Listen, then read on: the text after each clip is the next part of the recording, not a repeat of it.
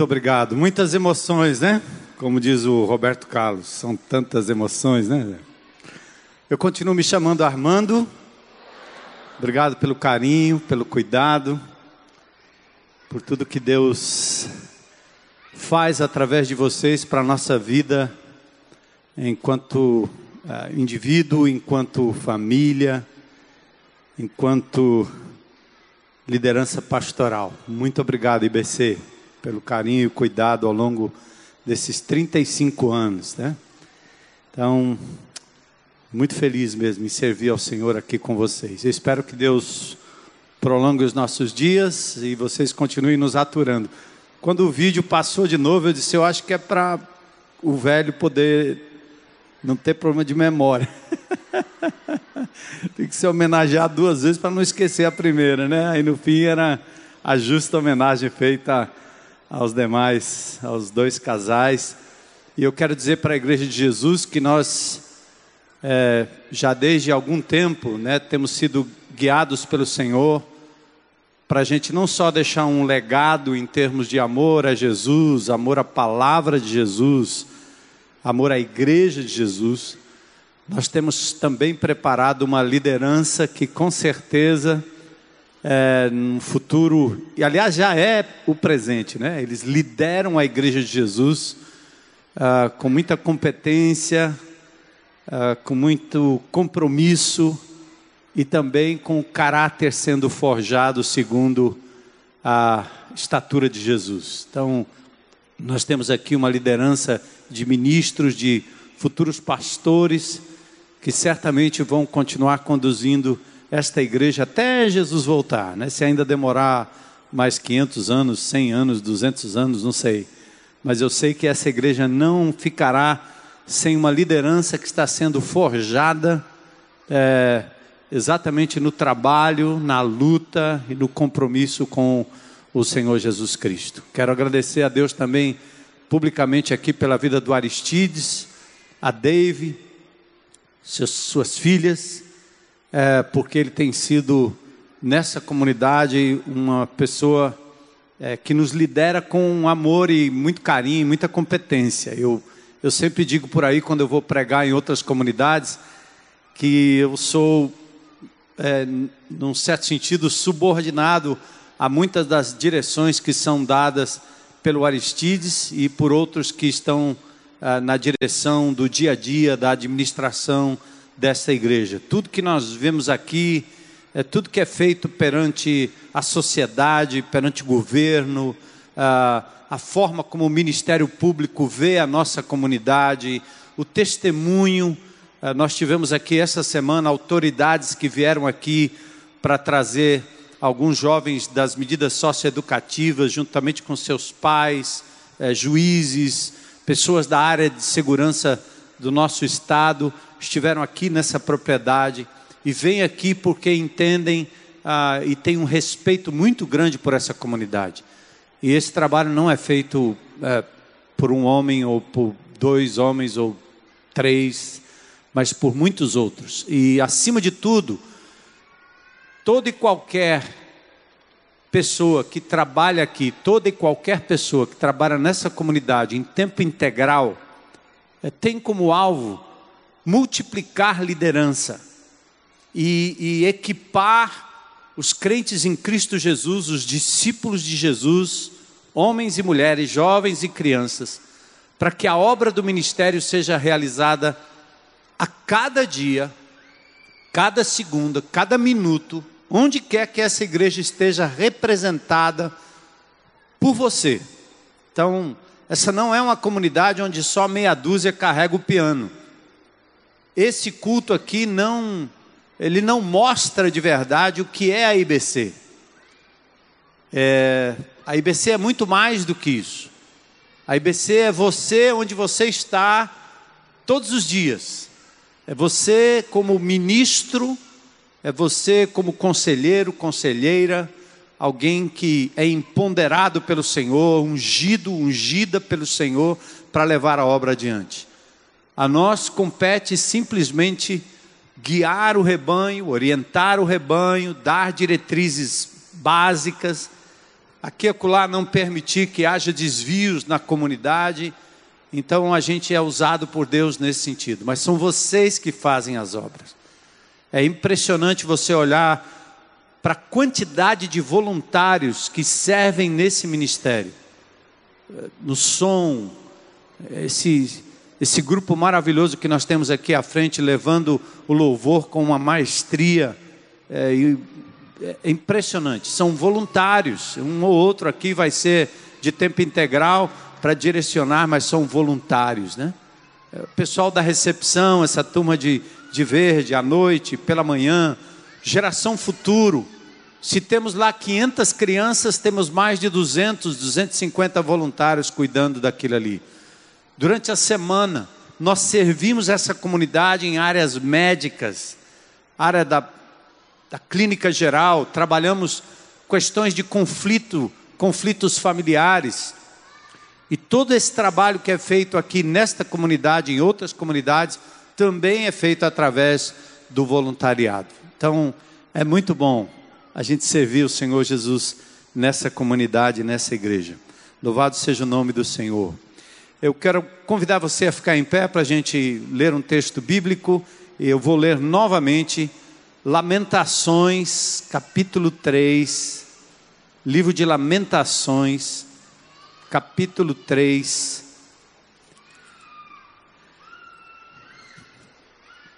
E vamos ler do verso 37 até o verso 40. Lamentações de Jeremias, capítulo 3, versículos 37 a 40. Depois do profeta Jeremias vem Lamentações.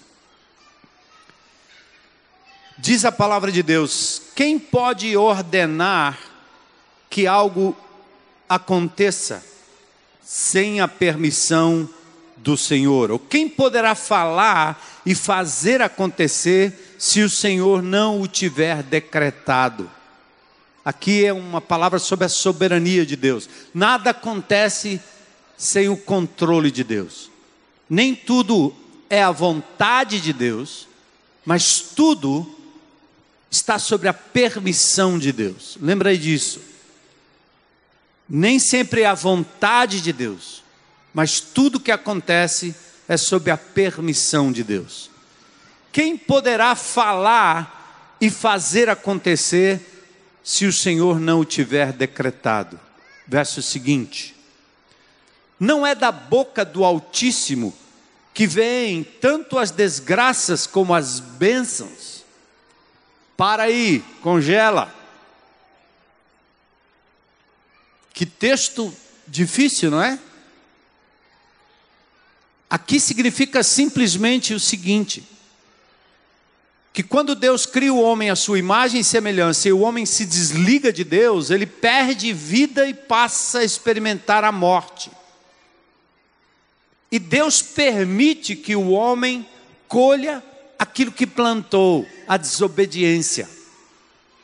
É nesse sentido que Deus não apenas permite que o homem vive, viva provocando o mal, sendo vítima do mal e agente do mal, como Deus também usa, às vezes, o mal, a doença, a luta, a perda, a dificuldade, como instrumento de aperfeiçoamento dos seus. Deus é como um pai amado que não permite que uma criança se atire de um edifício, não permite que uma criança corra para uma rua de carro em movimento. E se a criança persiste, o pai tem que agarrar. Se não conseguir agarrar e não conseguir mudar a sua forma de ver esse perigo que ela enfrenta, o pai precisa disciplinar. Então, a palavra desgraça aqui é a não graça, é a punição, é o castigo, é a disciplina de Deus.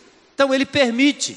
O nosso país colhe o que plantou ao longo dos anos e vai continuar colhendo.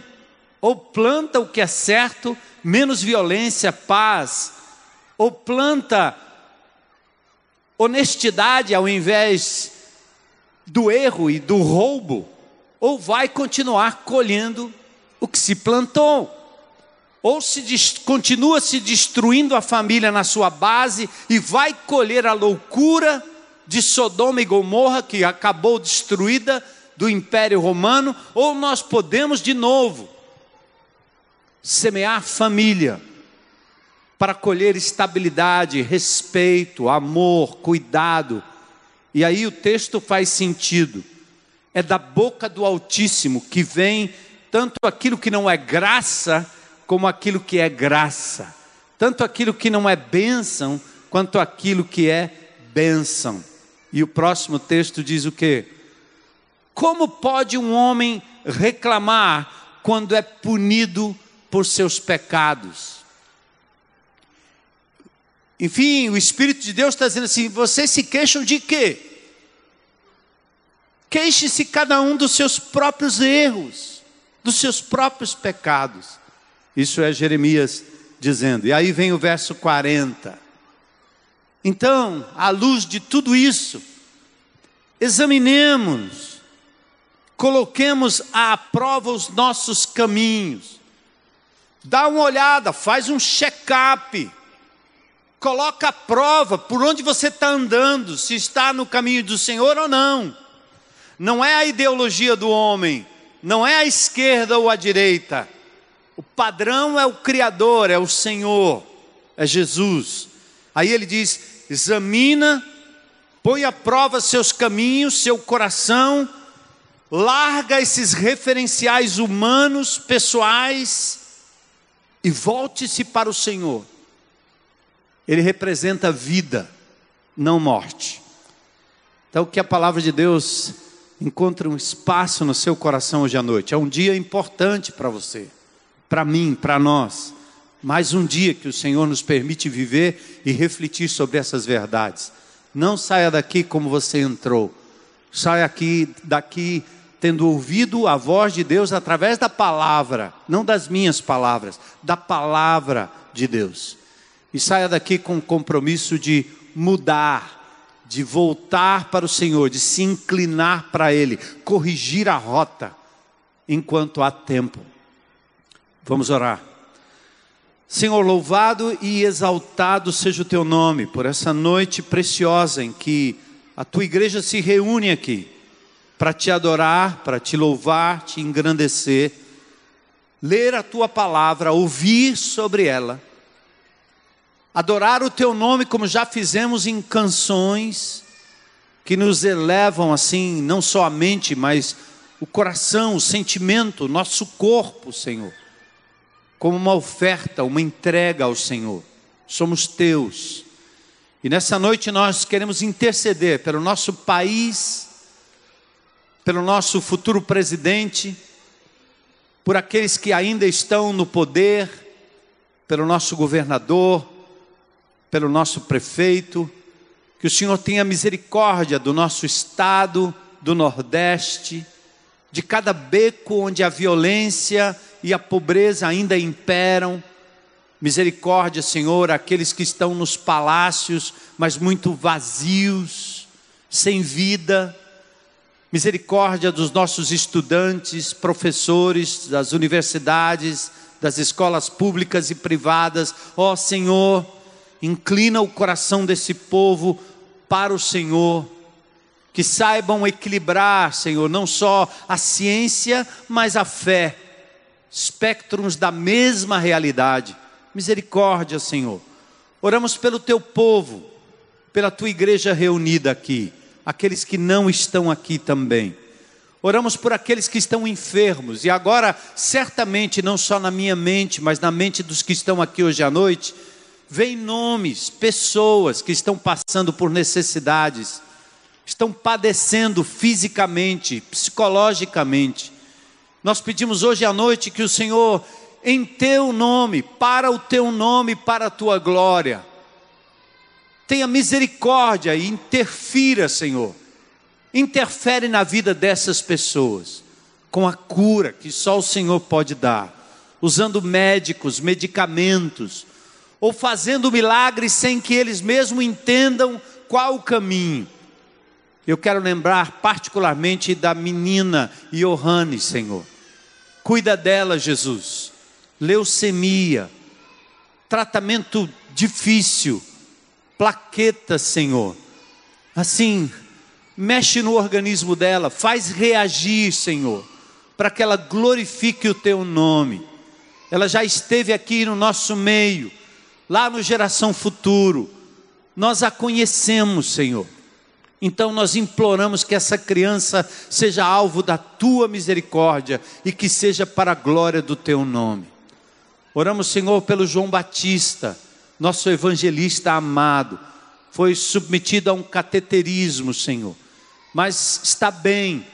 E eu peço que o Senhor conforte e console o coração dele, para saber que o Senhor está no absoluto controle de tudo.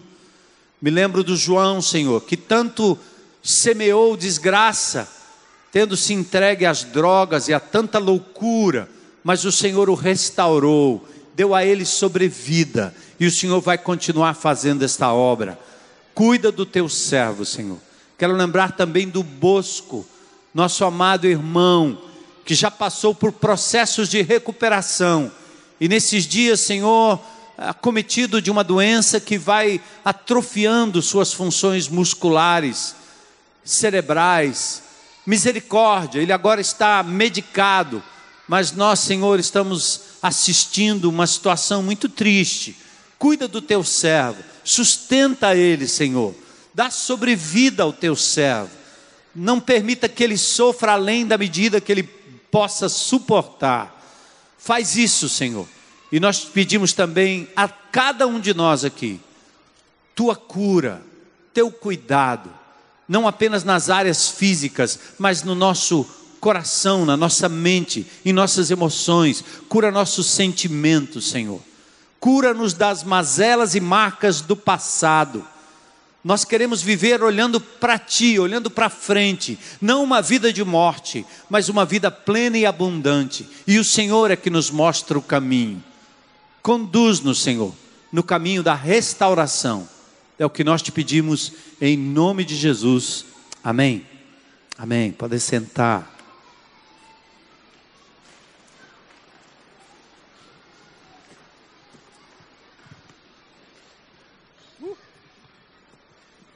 Meu cérebro mandando eu pegar água embaixo.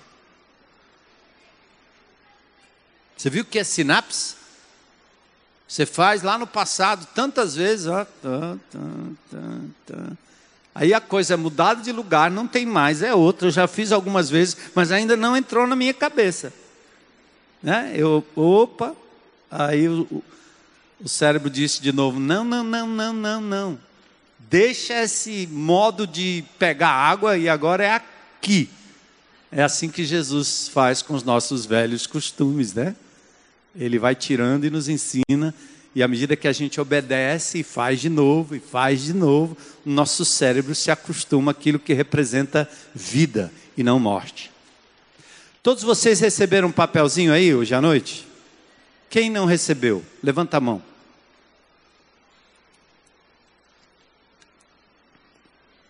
Pessoal de verde vai ajudar, porque hoje nós vamos fazer aqui um mini inventário. Não é agora, daqui a pouco. Quem não recebeu? Um papelzinho. Aqui, ó, aqui, por favor. Vem, pessoal, vem aqui pro corredor, vem, vem. Os verdinhos para cá, nesse corredor aqui, aqui tem gente. Corre, verdinho, corre, corre, pessoal. Isso. Isso, aqui na frente, todo mundo.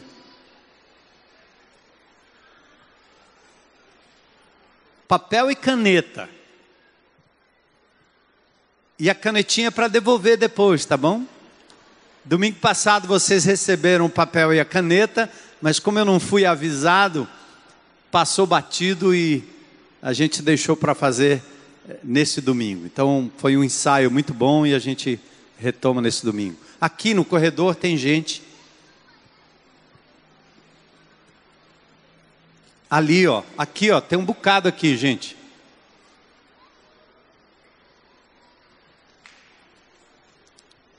Enquanto eles terminam a distribuição, eu vou compartilhar uma coisa aqui, né? Que ontem Vocês fizeram uma fotozinha do Rali, né?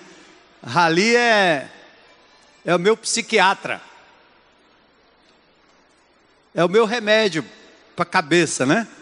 Então, todos nós temos que ter um hobbyzinho onde você se desliga de uma área da vida e faz outra, certo? Quando eu vou para casa, às vezes minha mulher quer falar sobre ministério, eu digo: "Não, agora é hora de, né? É hora da gente conversar sobre outras coisas. A gente fala sobre família, fala sobre corrida, fala sobre não sei o quê. Agora já terminou, mas ela passou um bom tempo falando sobre política, né, em casa o WhatsApp, o Instagram, Twitter. Eu não tenho Instagram. Eu tenho, acho que tenho, não sei se tenho. Eu tenho? Tenho, né? Instagram. Mas eu não uso, pronto. E Twitter também não tem, né? Mas ela tem, então era política todo tempo, sabendo quem disse o quê. Uma hora ela estava triste, outra hora estava alegre, e assim vai. Então, o esporte desde 2003 tem sido para mim não só um, um, um hobby, né? E você precisa ter um, correr, brincar, andar, cultivar a natureza. E esse esporte fora de estrada é lindo porque você contempla a natureza. Mais alguém aí? Estou só olhando aqui. E o vovô, com 65 anos de idade, ontem fechou o campeonato da Polaris Cup Nordeste, né? Aí eu fui campeão.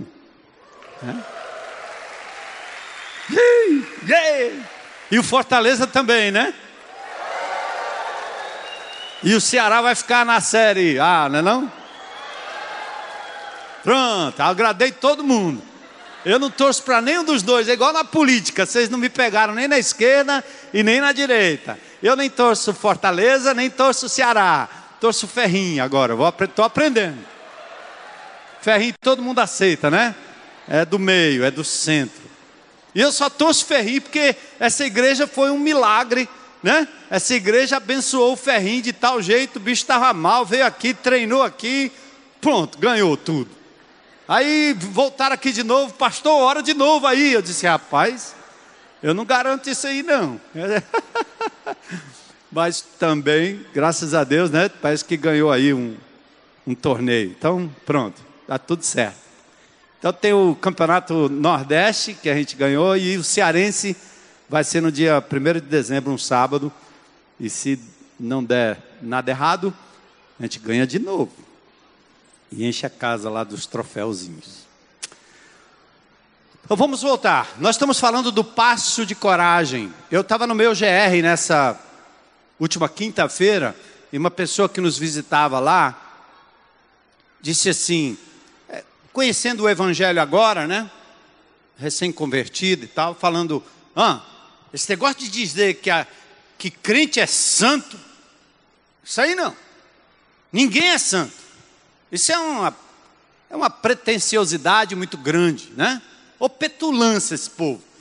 Eu achava isso quando eu era jovenzinho. Eu ouvia essa história do crente dizer que era salvo.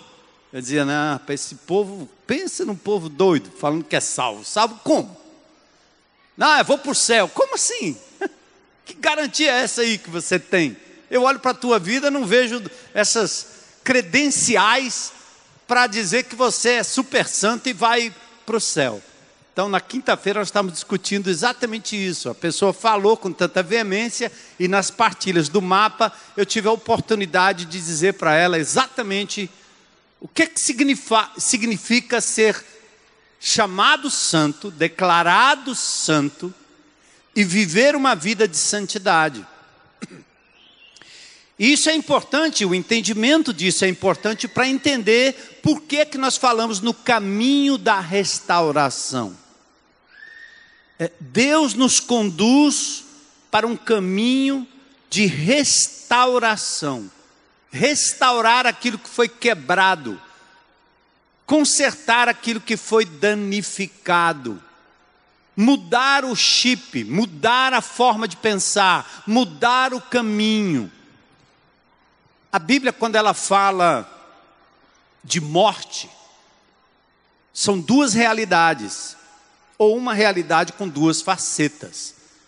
Nós somos como um ventilador que você liga na tomada e ele gira, porque a energia entra, faz girar o motorzinho, a hélice trabalha e pronto. Turbina do avião. Tem energia, tem combustível, a turbina gira e pronto. Eu já tive a oportunidade de voar, agora ultimamente eu não tenho tido mais essas emoções, mas antigamente eu tinha a emoção de sobrevoar um lugar e o piloto dizer assim: a turbina do lado direito parou de funcionar. E só tinha duas. Então eu fiz o meu testamento achando que eu já ia morrer mesmo. Obrigado, Jesus, pela minha mulher, pelas minhas filhas, né? Se achasse aquele negócio lá nos escombros, iam ver que eu amava de verdade minha mulher, minha igreja, meus amigos e tudo. Porque a turbina parou. E quando para e o combustível corta, ela roda por um tempo. O vento pode até fazer ela girar, mas ela não tem força para sustentar a carcaça. Vai cair, vai quebrar, vai arrebentar. Você puxa o ventilador da tomada, ele não para imediatamente ele continua girando. Nós, seres humanos, somos exatamente assim. Deus nos criou, lá do princípio, não importa o que você crê sobre o início de tudo, mas a palavra de Deus diz que Deus colocou nessa matéria um fôlego de vida. E existe uma vida que vem dele e que nos sustenta. Mas na medida que nós, com a nossa autonomia de seres humanos, exercemos o livre-arbítrio, ele nos deu a condição de negá-lo, inclusive de negá-lo. E a gente fez exatamente isso. Nós viramos as costas para Deus, nos desligamos da fonte de vida. E começamos agora a, a um caminho de morte. Então é morte porque eu me desligo de Deus, e é morte porque um dia nós, como seres humanos, vamos bater no cemitério. Se Cristo não voltar, daqui 100 anos, ninguém daqui vai estar vivo, provavelmente. Conta a tua idade, bote mais 100. Já pensou nisso? Nem os bebezinhos que foram consagrados aqui domingo de manhã, talvez não chegue a 101, 102. Então a morte é uma realidade. E como seres humanos, nós vivemos exatamente fazendo todo o tempo uma maneira de evitarmos a morte. Brinca, se distrai, ama, corre, pula, joga, bebe, zomba, se entrega ao vício, se entrega às coisas como se aqui fosse eterno, porque na verdade nós estamos nos desligando, nós estamos sublimando, estamos fazendo de conta que a morte não existe.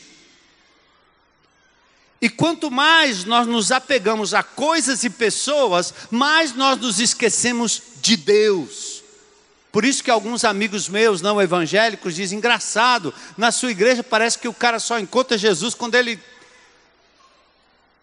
está lascado. Pronto, é o termo mais quase chulo, mas bem cearense. Por que isso? Porque eu só me lembro de Deus quando eu perco tudo. Porque eu deixo Deus para me apegar a esse tudo. A mulher se torna meu ídolo, o marido se torna o ídolo, o amigo se torna o ídolo, o partido se torna o ídolo, a ideologia se torna o ídolo, e a gente adora essas coisas. E aí nós vamos experimentando o que Jesus disse que iria acontecer em João 10, 10. O ladrão vem e ele entra para matar, roubar e destruir. Ele vem para matar os seus sonhos, a sua vida, a sua saúde, sua família, seus relacionamentos. Ele vem para matar, ele vem para roubar a tua paz, o que você ganha, que você gasta como não, de, como não deveria gastar estoura o cartão de crédito que o pastor Zé Edson tanto simboliza em termos de austeridade, e vem para destruir. Destruir o quê? A família. É o que nosso país está fazendo há muito tempo destruindo as bases da família. Mas Jesus diz assim: ó, esse, essa vida de morte, ela pode ser revertida, porque Ele veio para matar, roubar e destruir. Jesus veio para que nós pudéssemos ter vida de novo, religar, religião, liga na tomada de novo, porque Jesus vai entrar e nos dar nova, nova, nova vida, vida plena. Ou seja, você tem que parar de viver como um suicida que está caindo porque você desligou as turbinas da fonte do combustível que é Deus. Você tem que parar nessa queda livre que te leva para o poço da amargura, da doença precoce do suicídio antecipado, olha como você cuida do seu corpo, olha como você descontrola o seu coração, olha como você descontrola as suas emoções, olha como você se entrega a pessoas e coisas. E Jesus vem para que você pare com essa descendência, aliás, essa, essa curva descendente, e comece de novo a planar, ter vida, rever conceitos, Agora tem uma fonte que me leva a uma estabilidade, a um equilíbrio. E embora possa haver turbulência de vez em quando na minha caminhada, mas Jesus entrou para reequilibrar minhas emoções. Meu coração já não pertence mais àquela nem àquele. Meu coração agora é de Jesus. Se eu posso conviver com você, obrigado, muito bom, legal, mas eu não dependo de você para ser feliz. Quando Jesus entra, ele muda aqueles referenciais que você trouxe para você. Você ouviu que você era gorda, que você era feia, que você não tinha o nariz certo, não sei o que correto. E aí de vez em quando você vê essas mulheres indo a clínicas para tentar mudar a frente, mudar atrás, muda o chassi, mas não muda nada, porque o problema não é o corpo, o problema é existencial. A pessoa não se aceita porque ela está olhando para o mercado, quem dá mais, quem paga mais, quem leva mais, quem transa mais, quem quer mais. Isso aí é a queda livre dos seres humanos. O homem, mesma coisa. Se ele se acha feio, baixinho, fraco, e, e, a sociedade não aceita o nariz, a boca, ele vai compensar de outra forma. Ele se entrega ao cuidado excessivo do corpo, ele bota dinheiro no bolso, ele tem um super carro, quer passar por cima de todo mundo, ele fica violento, ele fica irado, porque o que ele está fazendo é dizer assim: eu nunca fui amado, você vai me amar agora. Eu compro o teu amor eu compro a tua aceitação. É assim que nós vivemos como seres humanos. Não adianta. Você pode entrar num, num, consultório de psicologia, você pode entrar em qualquer grupo aí e vai amenizar a coisa, mas não vai resolver, porque só Jesus resolve. Sabe por quê? Ele te leva de volta e te religa ao Criador. Ele lhe dá um novo propósito, ele, ele faz você redescobrir o propósito para o qual você foi criado e criada, menina, menino, mulher, homem. E Jesus não só impede que você viva essa vida de suicida, cometendo suicídio, indo de mal a pior, enganando e sendo enganado, mas ele resolve um outro problema, porque mesmo crente em Jesus, discípulo de Jesus, seguindo Jesus, tendo Jesus, tendo o Espírito de Deus em você, o cemitério é logo ali. E todos nós vamos chegar lá se Jesus não voltar. E esse dilema, Buda não resolve, Confúcio não resolve, Maomé não resolve, Kardec não resolve. Madre Teresa não resolve, o Papa não resolve, Yansan não resolve, Oxum não resolve, porque nenhum desses, pode dar o nome que for aí, nenhum desses fez o que só Jesus poderia fazer. Vai lá no túmulo e você vai visitar o túmulo do faraó, tá lá. O túmulo de fulano tá lá Os restos mortais estão lá, porque eles mereceram a morte do jeito que nós merecemos. Jesus era o único que jamais desligou a sua tomada do Pai eterno, nunca pecou. E por isso ele não merecia a morte. Mas ao se entregar por mim e por você, o Pai o ressuscitou dentre os mortos. Ele vive, ele sobrevive, ele venceu a morte. Entende? Amém? Marta e Maria, ah, Jesus, se eu tivesse aqui, Lázaro não teria morrido. Jesus diz em João 11, 25 o quê? Eu sou a ressurreição e a vida. Aquele que crê em mim, ainda que vá para o cemitério, viverá. A família Kennedy, lá nos Estados Unidos, para confrontar Deus, cremaram o corpo do Kennedy e jogaram no mar. Tipo assim, quero ver Deus juntar. Ô bicho ignorante. Está vendo aquela árvore ali? ou qualquer árvore frondosa, ela não cresce como um talo grande, um negócio. Deus não planta uma árvore e diz agora é árvore. Ele começa com uma semente desse tamanho. Tá vendo você aí? Olha o teu tamanho aí. Sabe como é que começou? Um minúsculo esperma, espermatozoide, um óvulo bem pequenininho. Chegou lá, fecundou. Olha o que deu. Olha o que deu. Pense.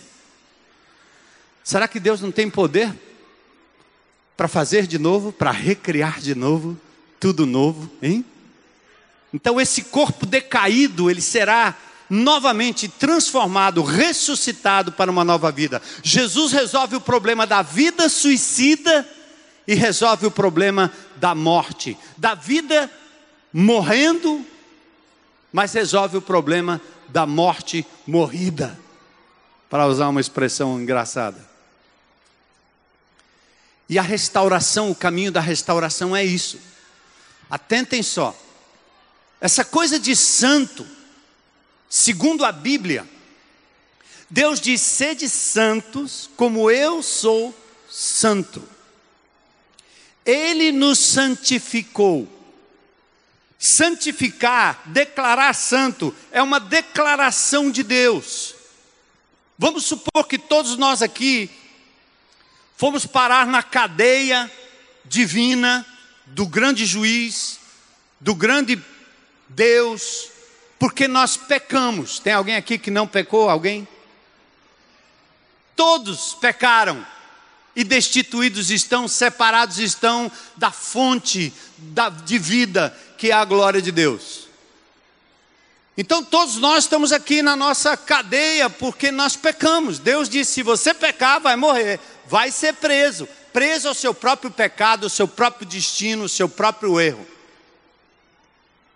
E Jesus, então, Deus, aliás, porque amou a raça humana, ele envia o seu filho Jesus. Jesus entra na história, não peca, o único que não merece morte se entrega em nosso lugar. Sua vida substituiu a minha vida diante do juiz. Um traficante preso não pode remir a culpa de um outro, aliás, um traficante solto não pode remir a culpa de um traficante preso. Um bandido não pode pagar o preço que o outro bandido deve, mas um inocente sim pode pagar a culpa e a fiança de alguém culpado. Por isso, Jesus vai diante do Pai eterno, se oferece, Ele é a propiciação pelos nossos pecados, não somente pelos nossos, mas pelo mundo inteiro. Significa, Ele é a fiança que Deus exige por conta do meu erro, do seu erro, do nosso erro. E o juiz, Deus Pai, quando vê o filho na cruz do Calvário e ele grita: Está consumado quando o pai abandona o filho porque se torna o juiz e descarrega a minha e a sua culpa sobre Jesus, Cristo diz na cruz: está consumado. O Pai pega uma declaração, escreve uma declaração e coloca nas mãos de todos vocês, de cada um, dizendo: agora, daqui em diante, eu os considero inocentados. Não importa o pecado que você cometeu no passado, não importa o erro que você tenha cometido, agora eu te declaro inocente. Eu te separo do mundo para mim. Você se torna santo declarado pelo Senhor, justificado, pois mediante a fé. Romanos 5:1. E agora ele nos declara filhos por adoção. Filho de Deus, o único é Jesus, o unigênito do Pai. Está lá em, em João. Deus amou o mundo de tal maneira, João 3,16, que deu o seu Filho unigênito, é o único legítimo, para que todo aquele que nele crê não seja condenado, não pereça, mas que tenha vida eterna. E Deus abre as portas da cadeia e diz: saiam, eu já declarei vocês santos, inocentados, e a partir de agora vocês são meus filhos, minhas filhas. Saiam, saiam, venha para a vida de liberdade. E você, como um bom brasileiro, de origem romana, ou talvez alguém de origem ateia, você olha e diz assim: esse negócio aí está muito fácil. Quanto é que eu pago? Quanto é que custa? O que, é que eu tenho que fazer para sair daqui? Porque tem que pagar alguma coisa. Aí as, a religião, e eu vou fazer meia culpa aqui, porque eu sou pastor, e, e sou bispo, pronto. Nós, pastores, bispos, a gente, quando percebe que você quer pagar alguma coisa com boa obra, com dinheiro, com eu faço mal, mas eu faço bem, e para sair daqui não pode ser esse negócio de graça, isso aí é coisa de graça demais, né? É, quando a esmola é grande, o santo desconfia, não é não assim? Então vocês ficam aí dentro desconfiando. Nós, pastores, criamos a religião humana. E a gente captula, a gente trabalha em cima disso. Venham, contribuam, porque vocês vão ter um pontinho aí, quem sabe vocês vão sair da cadeia. Façam boas obras, que aí Deus pesa o que você fez de mal e o que você fez de bom, e aí você pode sair da cadeia. As portas estão abertas e vocês ficam sendo enganados pela religião humana, que Marx chamava de ópio do povo, porque é ópio mesmo. Faz todo mundo ficar ébrio, lombrado com a religiosidade, que quer fazer alguma coisa. Eu aprendi isso quando era pequeno. O Espiritismo me ensinou a lei do karma. Você fez o mal, rapaz, na próxima geração você vai pagar, meu. Você está bonzinho agora, mas fez um negócio errado, na próxima você volta aleijado. E alguns ramos do Espiritismo, porque eu li, eu sei, meus pais eram espíritas, eu seguia o kardecismo. Alguns ramos do Espiritismo ensinam que você pode reencarnar num animal. E se for um animal ruim, você reencarna num vegetal ou num mineral. Ou seja, amigo, se cuida aí, faça o bem, porque senão você está roubado mesmo. Você volta num bicho muito pior. E o que você está padecendo aí tem a ver com o que você fez lá atrás de errado. Então pague. E aí todo mundo acha muito lindo e acha científico e rejeita aquilo que é o presente de Deus, a dádiva de Deus, que é graça sobre graça. Jesus já pagou o preço, você não tem que pagar nada a pastor, nem a igreja, nem a bispo, nem a guru, nem a líder espiritual, a ninguém. Jesus já pagou o preço. Amém? Então, bora sair daí. Vamos! Sai a carrada de gente correndo. E o pai diz: Agora vocês são meus filhos. Por que é que vocês estão vivendo como se ainda não fossem meus filhos? Só que agora, quando vocês entram na casa do pai, vamos inverter, né? A gente agora está na casa do pai, a gente vem cheio de mau costume. É difícil educar um filho, não é não, papai? Hein, mamãe? É fácil não, hein?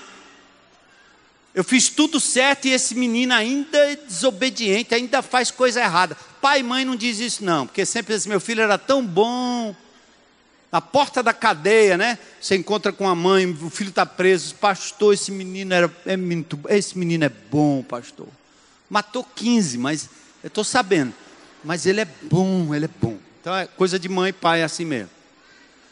Agora imagine você, se é difícil criar um filho desde pequenininho dentro da sua casa, sangue do teu sangue, que você ama e tem maior controle sobre ele, imagine você adotando um menino de rua.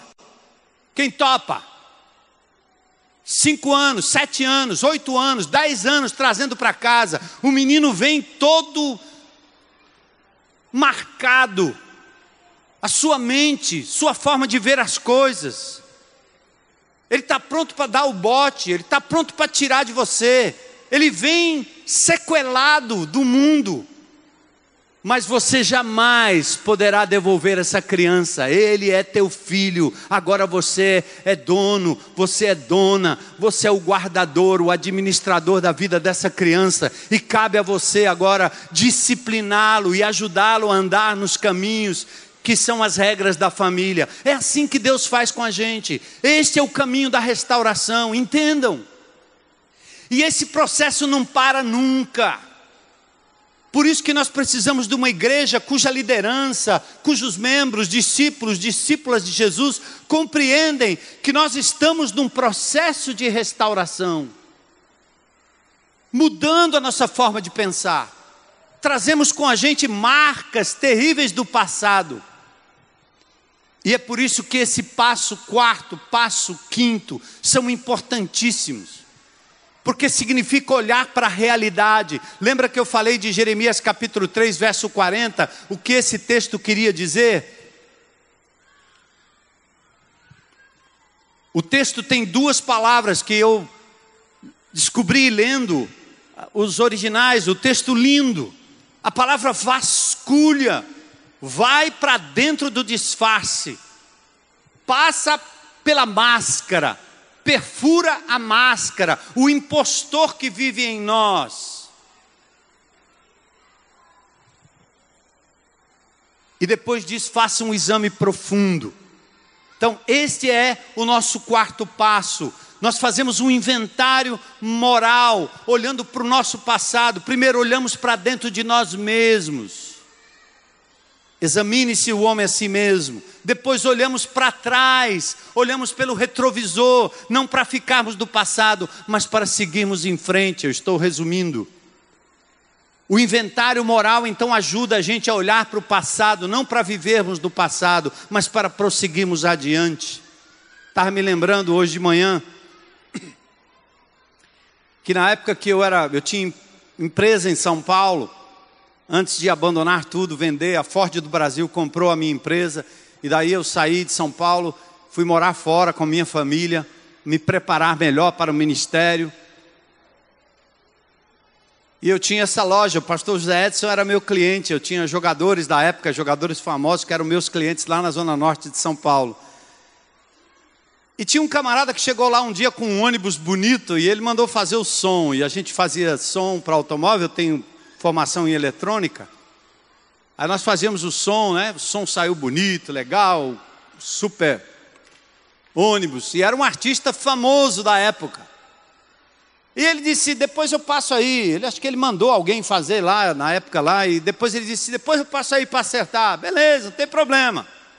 O som ficou caro, porque era fazer uma sonorização num ônibus para um artista, um negócio bem sofisticado.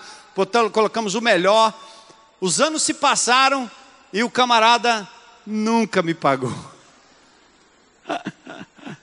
e até há mais ou menos uns, acho que uns cinco anos, né, bem, por aí. A gente estava sentado em casa assim, e de repente passava o artista. E eu dizia, cabra safado não me pagou ainda. Olha quem está aí, o caloteiro. Aí um dia a Heloísa me chamou a atenção. Eu disse, bem, Toda vez que você vê esse homem, você se lembra dessa dívida. Eu acho que não é legal, não. Eu disse, é mesmo. Ou eu perdoo esse camarada aí, né? Ou eu paro de ficar olhando para o passado e sentindo aquela raiva de novo. Eu pego esse cara um dia. Vocês querem saber quem é, não vou dizer o nome. Mas é um cara que tem um chapéu grande e depois virou político. Né?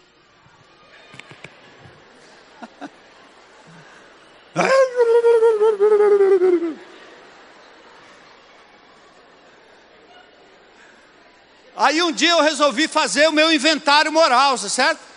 Eu parei diante da televisão assim, olhei bem, é ele. Ah, eu podia pegar uma arma e atirar na televisão, né? Pô! Levar ele para a justiça, receber meu dinheiro corrigido, hein? Ia dar uma grana boa. Eu olhei para aquilo ali e disse: Jesus, não é direito que eu continue imputando culpa a esse homem por ter dívida comigo. O Senhor me perdoou por muito mais. E eu decido agora liberar perdão. A ponto de eu olhar para ele de novo e dar um beijo e quem sabe, né, celebrar. Eu não sei nem se ele vai se lembrar, mas não interessa. Eu sei que de verdade, quando eu fiz essa oração, mudou a sinapse do meu cérebro, impressionante, já era outra forma. Eu já vi o vi depois várias vezes, em várias instâncias. E meu coração já não tinha mais aquele sentimento. Eu estou contando aqui para que vocês saibam como exemplo, entende? Mas meu coração não, tem, não me deve mais nada, porque foi perdoado em nome de Jesus. E assim eu me reconciliei com o meu passado. Veja como é importante você olhar para trás e perceber que algumas atitudes do presente têm a ver com o seu passado abuso. Você compensa, faz determinadas coisas com base naquilo que tinha a ver com o seu passado ou relacionado ao seu passado. Por isso, nós vamos fazer agora um breve exercício. Pega esse papelzinho aí. E você vai escrever. Isso aqui é só um pequeno exercício, tá certo? Está provado e já foi feito uma, feita uma pesquisa. Pessoas que estavam, por exemplo, com câncer. Uma universidade americana fez esse teste. Pessoas que estavam com câncer e elas começaram a escrever sobre o seu passado e sobre a doença, como apareceu, como evoluiu. E o teste disse, ou provou, que essas pessoas melhoraram muito depois que fizeram essa catarse, né, que é chamado, colocar para fora, expressar. Se você é afeito à tecnologia, informática, internet, faça lá um blog fechado, exclusivo, escreva, vale também. Faça uma descrição. Se não, compre o caderninho, lembra que eu falei a semana passada? E comece a fazer um inventário. E como foi com o nosso testemunho, compartilhe isso com alguém.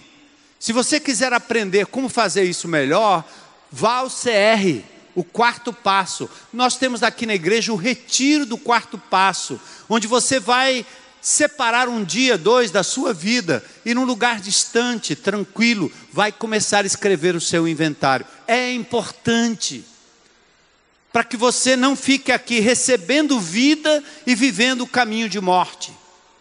É importante para que você não tenha uma água do lado direito e fique procurando embaixo do púlpito onde era antigamente, porque a sua mente diz é lá e não tem água. Está seco, você vai morrer de sede. E Deus está dizendo: muda. Você não precisa mais agir assim em função daquilo que aconteceu no seu passado. Você não precisa deixar de amar pessoas porque um dia alguém abusou de você. Você não precisa desconfiar do mundo inteiro só porque um dia alguém lhe deu um golpe. Você não precisa te tentar compensar sua masculinidade ou feminilidade só porque lá atrás alguém disse algo que lhe feriu, que lhe magoou. Você não precisa ficar gastando dinheiro para fazer as aplicações de silicone industrial, como algumas fazem, não é? Só porque acha que não não está satisfeita consigo mesmo, Quando Deus diz: Você é minha filha, eu amo você a despeito de como você está. Mulher, eu sei como é, né? Eu tive na minha casa umas quatro lá: filhas e sogra e esposa. Elas sempre querem saber como é que a gente as vê, né? Como é que eu estou? Então, se está um pouquinho mais gordinha, não pode dizer não. Está linda. Emagreceu, ficou chupado assim. Está linda. E eu, eu, eu dizia isso para para de me perguntar isso, porque eu não estou preocupado com isso. Se tiver gordinha, está fofinha, está bom demais. Aliás, a palavra Maria quer dizer isso, fofa. gordinha porque os parâmetros da época eram esses, né? Então, para, olha para olha Deus e olha para você mesmo, olha para o corpo que você que Deus lhe deu, cuide bem dele, mas faça para a glória dele. Ela pode querer me agradar e eu acho legal, mas faça em função do que é sua saúde, seu bem-estar. Vá, faça corta, pinta, ajeita, mas faça para a glória de Deus, porque só para Ele é que vale a pena fazer essas coisas. Porque o homem pode não perceber, a mulher pode não perceber, o vizinho não vai perceber, o amigo não vai perceber, pode perceber, mas sabe lá a motivação, mas faça para Deus. Então vamos lá. O nosso inventário é muito importante que ele seja feito minuciosamente, num tempo separado não deixe de fazer. Eu quero levar você agora a um breve exercício, tá? Escreva pelo menos duas coisas positivas, duas coisas negativas sobre essas diversas fases da sua vida: infância, adolescência, juventude e a fase adulta. Claro, se você é adolescente, vai escrever sobre a infância. Se você é jovem, vai escrever sobre a adolescência e a infância. Se é adulto, juventude, adolescência e infância. Se você é vovô, como eu, então tem muita coisa para falar aí, né?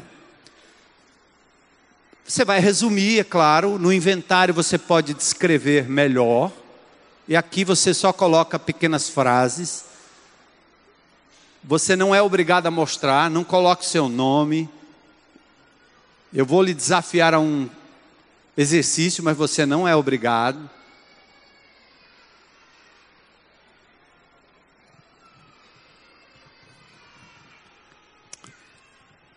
Eu fiz o meu mini inventário esses dias e me lembrei de várias coisas lá do meu passado.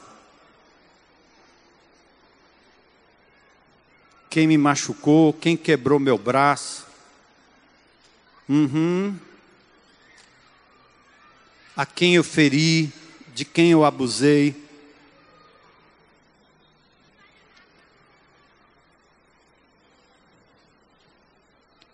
Parte de cima, coisas positivas. Embaixo, coisas negativas.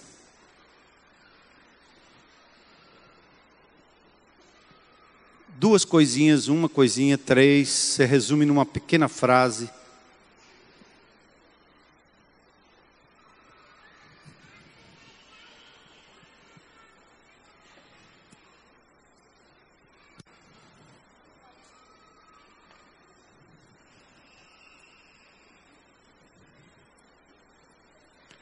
O Senhor está com você nessa jornada.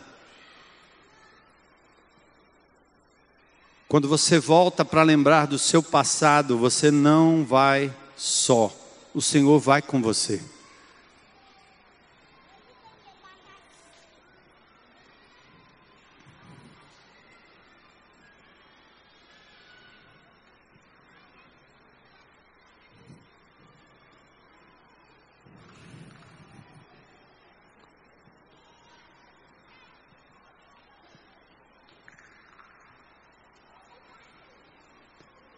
Talvez algumas pessoas pensem assim: que besteira, para que, que eu tenho que lembrar do meu passado?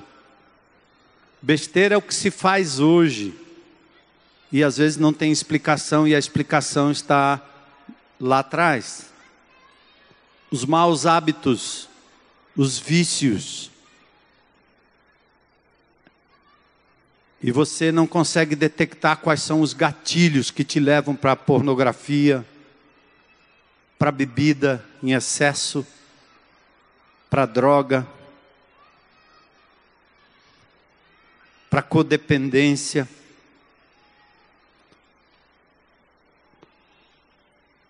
Para fazer uso da mentira,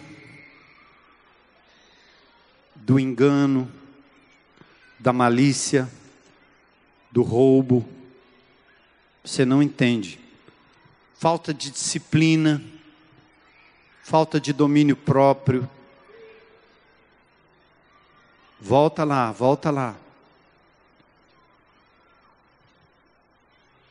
Não para ficarmos lá, mas para a gente poder prosseguir.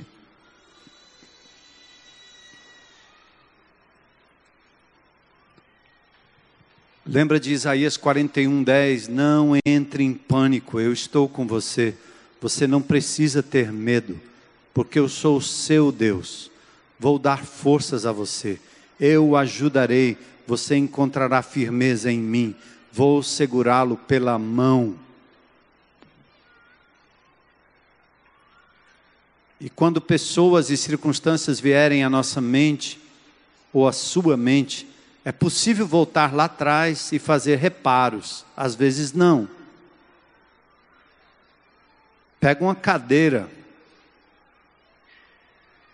simula que naquela cadeira está aquela pessoa que você não tem mais contato, perdoe, libera perdão.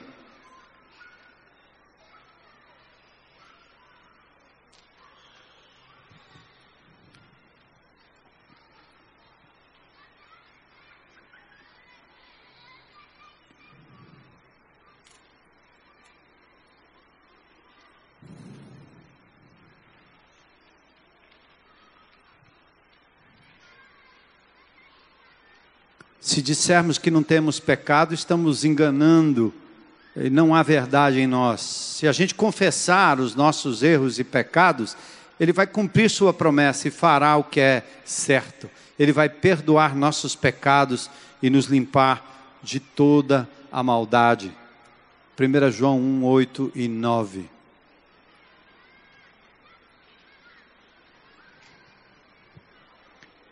Se dizemos que não temos pecado, estamos nos enganando e não há verdade em nós. Mas se confessarmos os nossos pecados a Deus, Ele cumprirá a sua promessa e fará o que é correto. Ele perdoará nossos pecados e nos limpará de toda a maldade.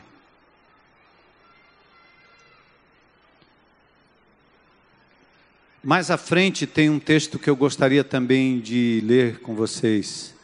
Provérbios 20, 27 e Salmo 62, 1.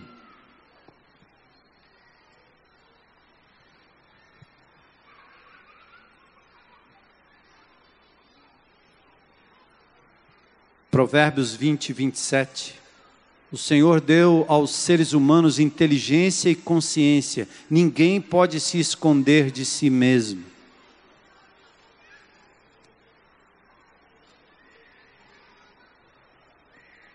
Olha que lindo essa tradução, mensagem do Salmo 62 e 1. Pode subir a banda aí, por favor. Salmo 62 e 1. Examina-me, ó Eterno, da cabeça aos pés. Pede uma bateria de testes. Certifica-te de que eu estou saudável por dentro e por fora.